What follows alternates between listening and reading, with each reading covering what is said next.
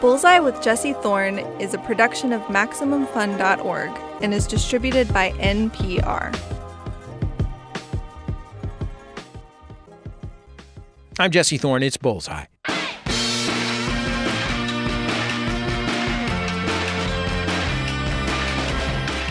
We're replaying a couple of our favorite interviews with Bullseye guests from the past. And next up is the great Susan Orlean from 2018. Susan is a staff writer at The New Yorker. Her work has also appeared in Vogue and Esquire and This American Life.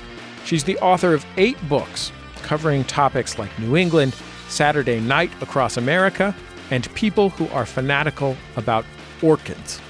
That last book, The Orchid Thief, ended up being the basis of the Academy Award-nominated film, Adaptation.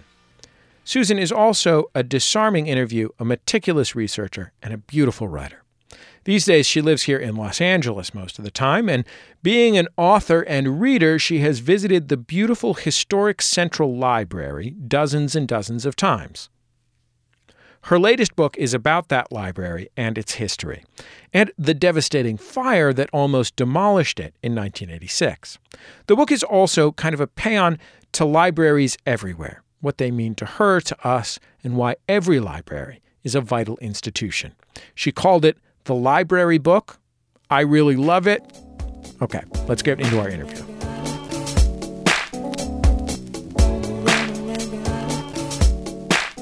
Susan Orlean, welcome back to Bullseye. Always happy to see you.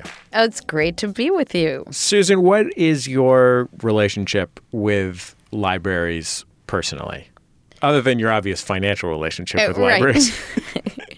One would hope. Yeah. Well, I grew up going to the library. That was very much a part of my childhood. My parents were great library goers. They didn't really believe in buying books. I think they felt like, why would you buy a book? You can go to the library and borrow the book. And if it's not in, you put your name on a hold list and you get it when it's available. And they were born in the Depression, and I'm sure that's a lot of it, which is that buying books seemed like a bit of an indulgence that wasn't necessary. I grew up going to the library a couple times a week with my mom, and I found it absolutely magical. It was not like going to a bookstore or a toy store. It was partly because there was no money, there was no financial relationship, and when you're a kid, the idea that you can have anything you want is really intoxicating. And a library is on a real short list of places that welcome everyone, including kids who are a hassle. Right. Well, and I do think that in the last 20 years, we've, as a society, become more and more conscious. I kind of call it the Starbucks effect. We've become conscious of how there's home and there's your workplace, and there's kind of a desire for another place, somewhere to go, somewhere to see other humans and just sort of share the space with them. I think it's why people go to co-working spaces. I think it's why people go to public parks, even if they've got a backyard. There's something very special about being somewhere around other people, and you're not there to interact with them. You're just sharing the space with them. And that's definitely a quality of libraries. I mean, their closest analog is probably a public park. You know, there are things to do in a park, and there's, you know, God knows what that the city offers. But sometimes it's just kind of nice to be there, and there are other people there. It's also a space that we share with a variety of people. It's not a mediated group of people. It's a chance that you're going to encounter a huge range of people, which for some it's kind of discomforting, but for other people you could make the argument that it's kind of an opportunity to really see your community. You have written for The New Yorker for 30-some years. And and you were a New Yorker for a long time. How did your experience of living in Los Angeles compare to your expectations about Los Angeles? I had traveled here a lot over the years before I moved here and had been downtown once, as far as I knew. My expectation of Los Angeles was that I would never spend time downtown.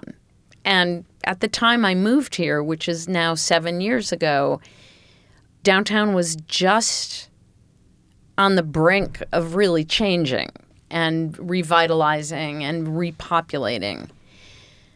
I never imagined that I would be doing a book about the library. I moved to Los Angeles because my husband was asked to help with the company that was starting up.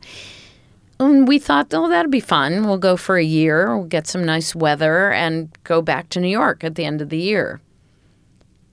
In the course of being here, I was given a tour of the downtown library. And first of all, I thought, oh, my God, this building is amazing. It's a beautiful building and a very eccentric, interesting piece of architecture, 1920s era, but inflected with all this sort of Egyptian and Moroccan kind of aesthetic. It's a really interesting building. So I was kind of struck immediately just about what a cool building it was and how I had never been downtown to see it. But walking through the library and thinking, boy, this is just an incredible repository of amazing stories. I was being told some of the stories of various city librarians who had run the library over the years, many of whom were incredibly eccentric, fascinating figures. And I found myself just being drawn in more and more thinking, oh, my God, this is an amazing place. Somebody should write about this. Not thinking that somebody was me.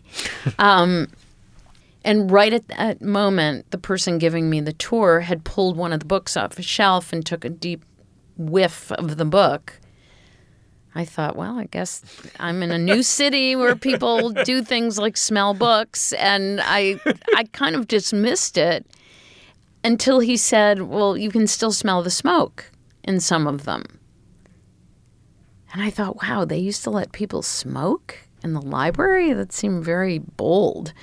And I said, well, you know, was this back when they allowed smoking? And he said, no, they didn't ever allow smoking in the building.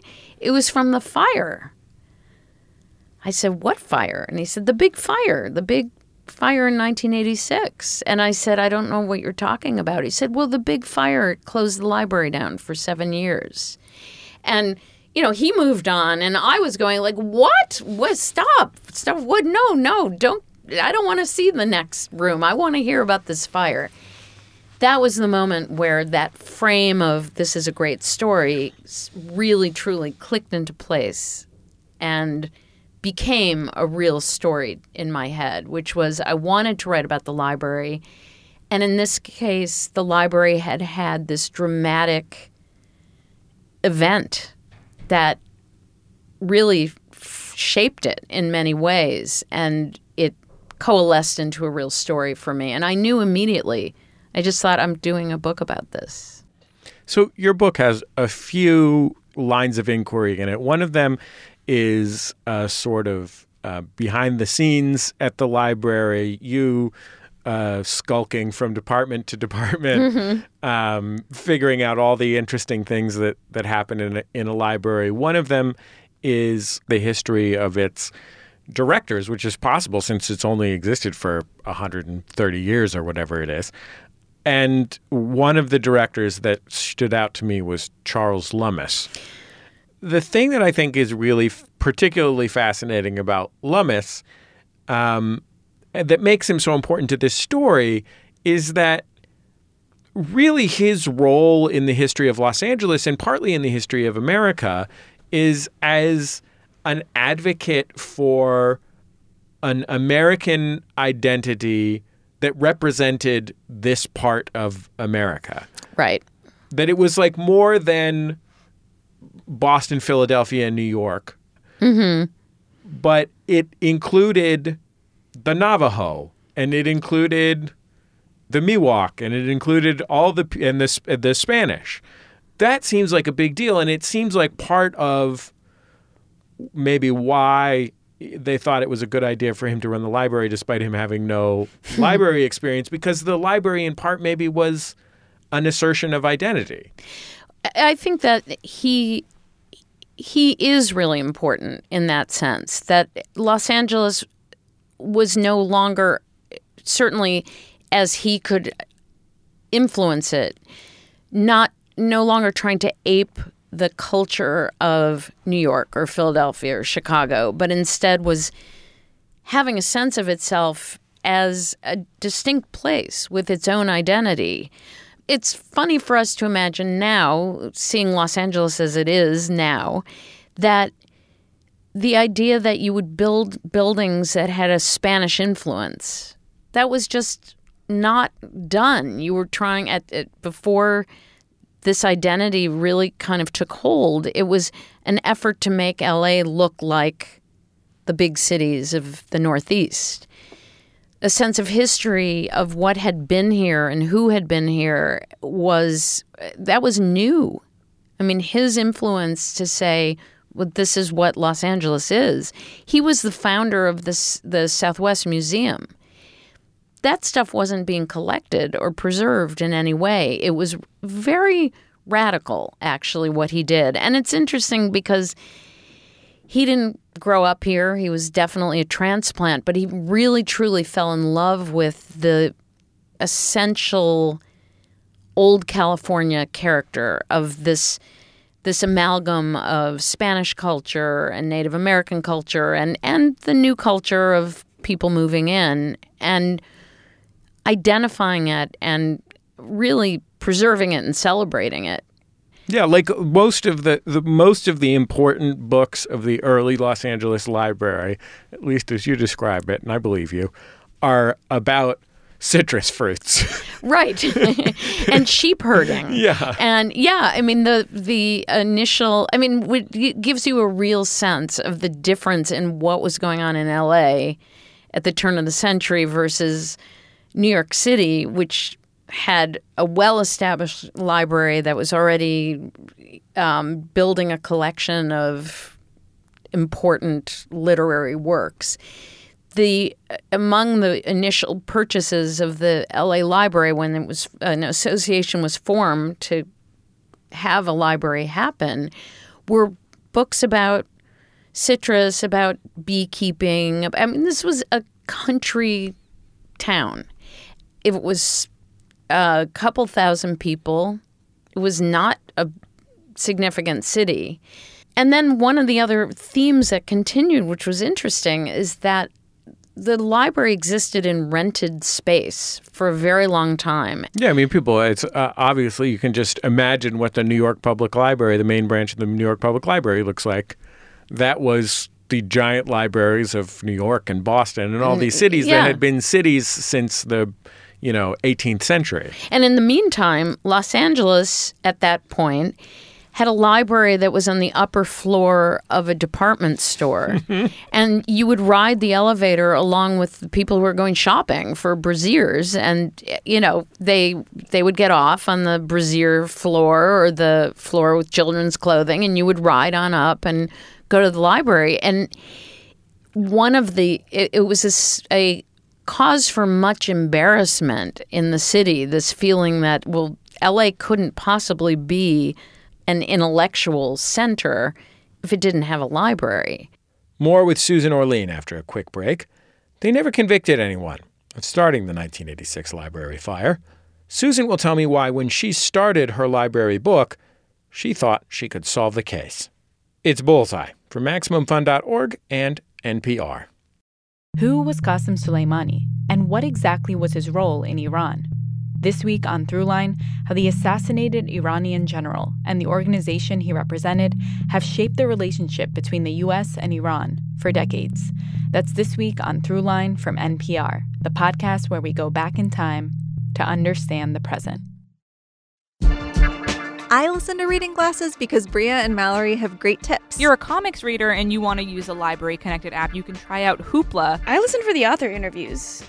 I'm mad at myself that I waited as long as I did to start reading Joan Didion. They give me reading advice I didn't even know I needed. If you go in person to an event and go up to an author or a filmmaker or anybody and tell them what you don't like about their work, you're a trash baby. Look, I understand you didn't like Heroes Season 3. That's fine. I don't actually need to know that information. I'm Bria Grant. And I'm Mallory O'Mara. We're Reading Glasses, and we solve all your bookish problems every Thursday on Maximum Fun.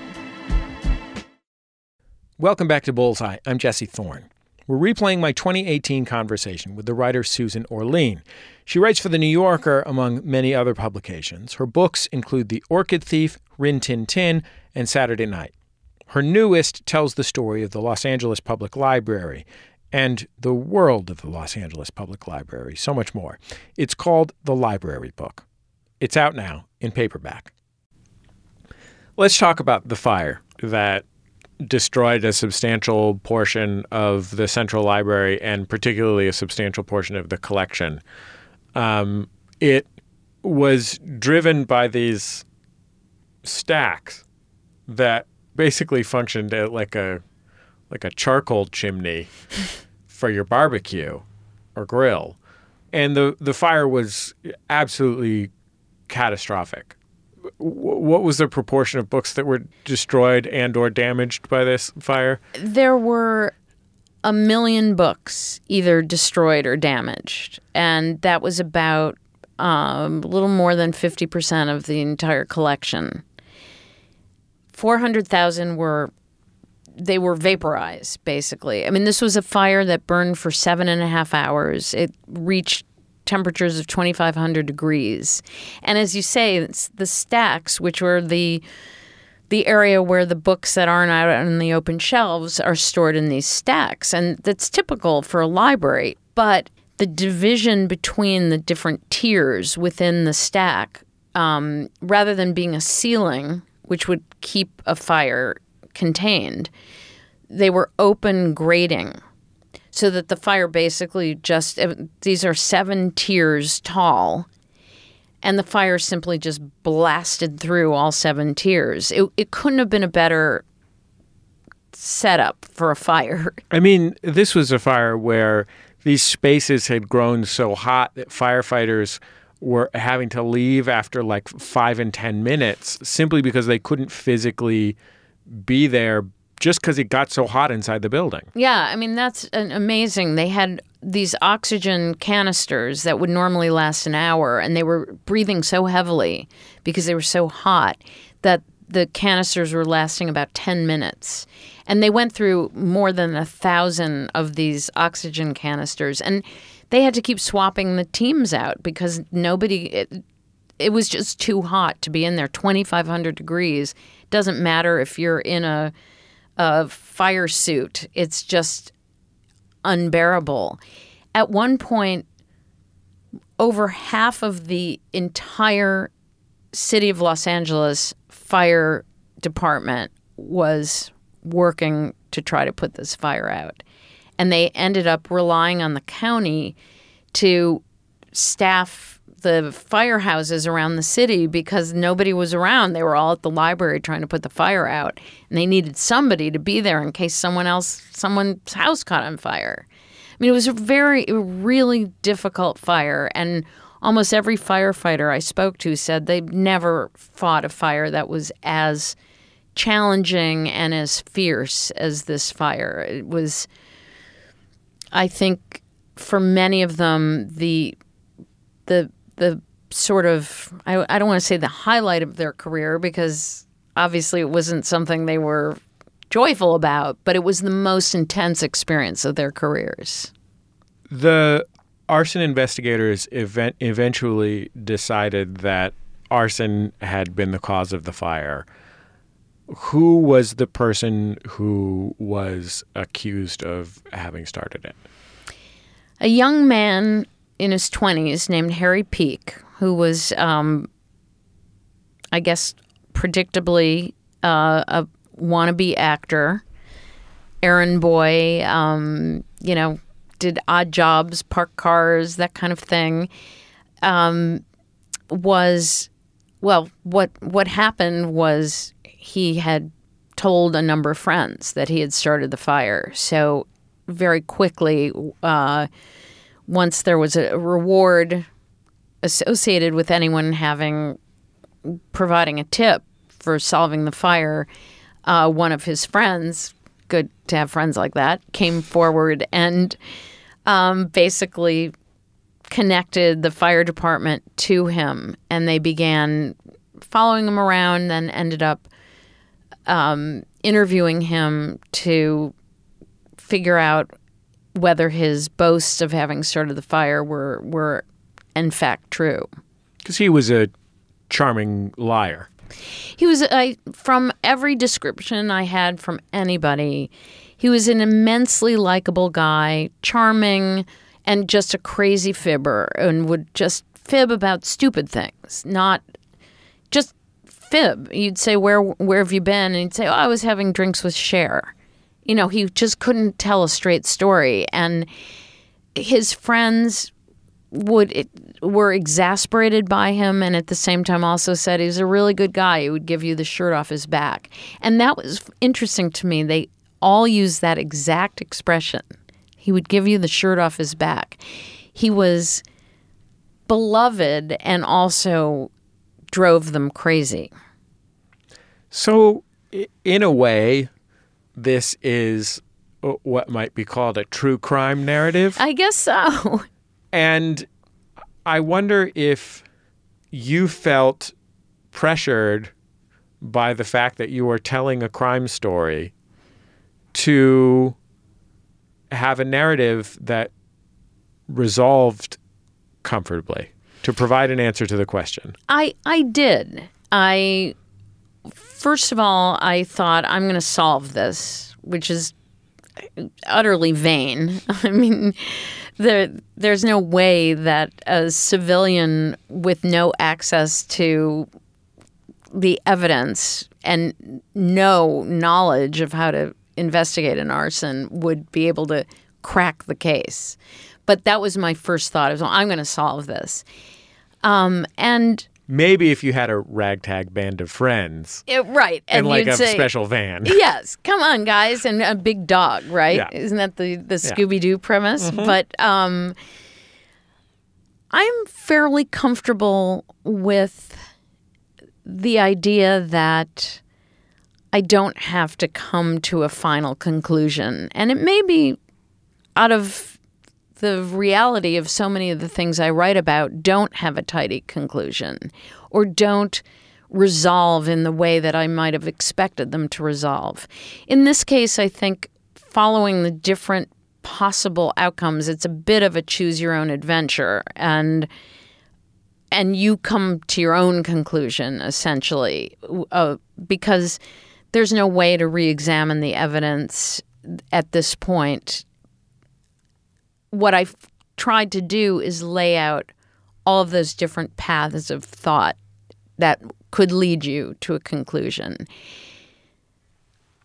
It may be that when I wrote The Orchid Thief and I was determined to see a ghost orchid, and as time was growing short and I thought, oh my God, the book is ruined, I'm never going to see a ghost orchid.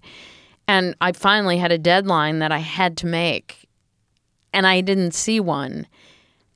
Suddenly it seemed like, well, of course I'm not going to see one. That's the point.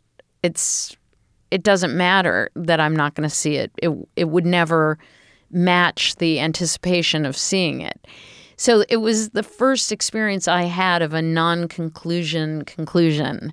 And in its own way, it felt, I mean, it is the reality. It the fact is, without giving anything away, it's not possible to come to a conclusion. I mean, my notion that I would solve it being something that very quickly I realized, well, that's nuts. But it isn't possible to ultimately know what happened. And I was comfortable finally thinking, that's okay. I'm giving you the different paths of thought, and maybe you see the one of them being the persuasive one. Well, Susan Orlean, I really loved your book, and I always love having you on the show. Thank you so much for coming over and taking the time. Oh, thank you. It's a pleasure. Susan Orlean, her book, The Library Book, is an absolute delight. I can't recommend it highly enough. It's out in paperback now. It is not just for Angelenos. So if you live in Los Angeles, great. But if you have ever been to or enjoyed a library, Susan's book is for you. It is really, it's a real winner. That's the end of another episode of Bullseye. Bullseye is produced at MaximumFun.org world headquarters overlooking MacArthur Park in beautiful Los Angeles, California, where the birds have discovered the barge, the raft that kind of floats around the lake. I think it was once a boat landing. Anyway, they've covered it in what birds cover things in. The show is produced by Speaking Into Microphones. Our producer is Kevin Ferguson. Jesus Ambrosio is our associate producer. We get help from Casey O'Brien and his giant electric piano. Our production fellows are Jordan Cowling and Melissa Duenas. Our interstitial music is by Dan Wally, also known as DJW. Our theme song is by the Go Team. Thanks to them and their label Memphis Industries for letting us use it. And one last thing, we have done many interviews in our shows, nearly 2 decades. Starting with the time that my friend Jordan went to dickdale.net on the web and called the king of the surf guitar at his trailer in the desert. All of those interviews are available on our website at MaximumFun.org. We're on Facebook, Twitter, and YouTube. Just search for Bullseye with Jesse Thorne. You can keep up with the show there, and I think that's about it. Just remember, all great radio hosts have a signature sign-off. Bullseye with Jesse Thorne is a production of MaximumFun.org and is distributed by NPR.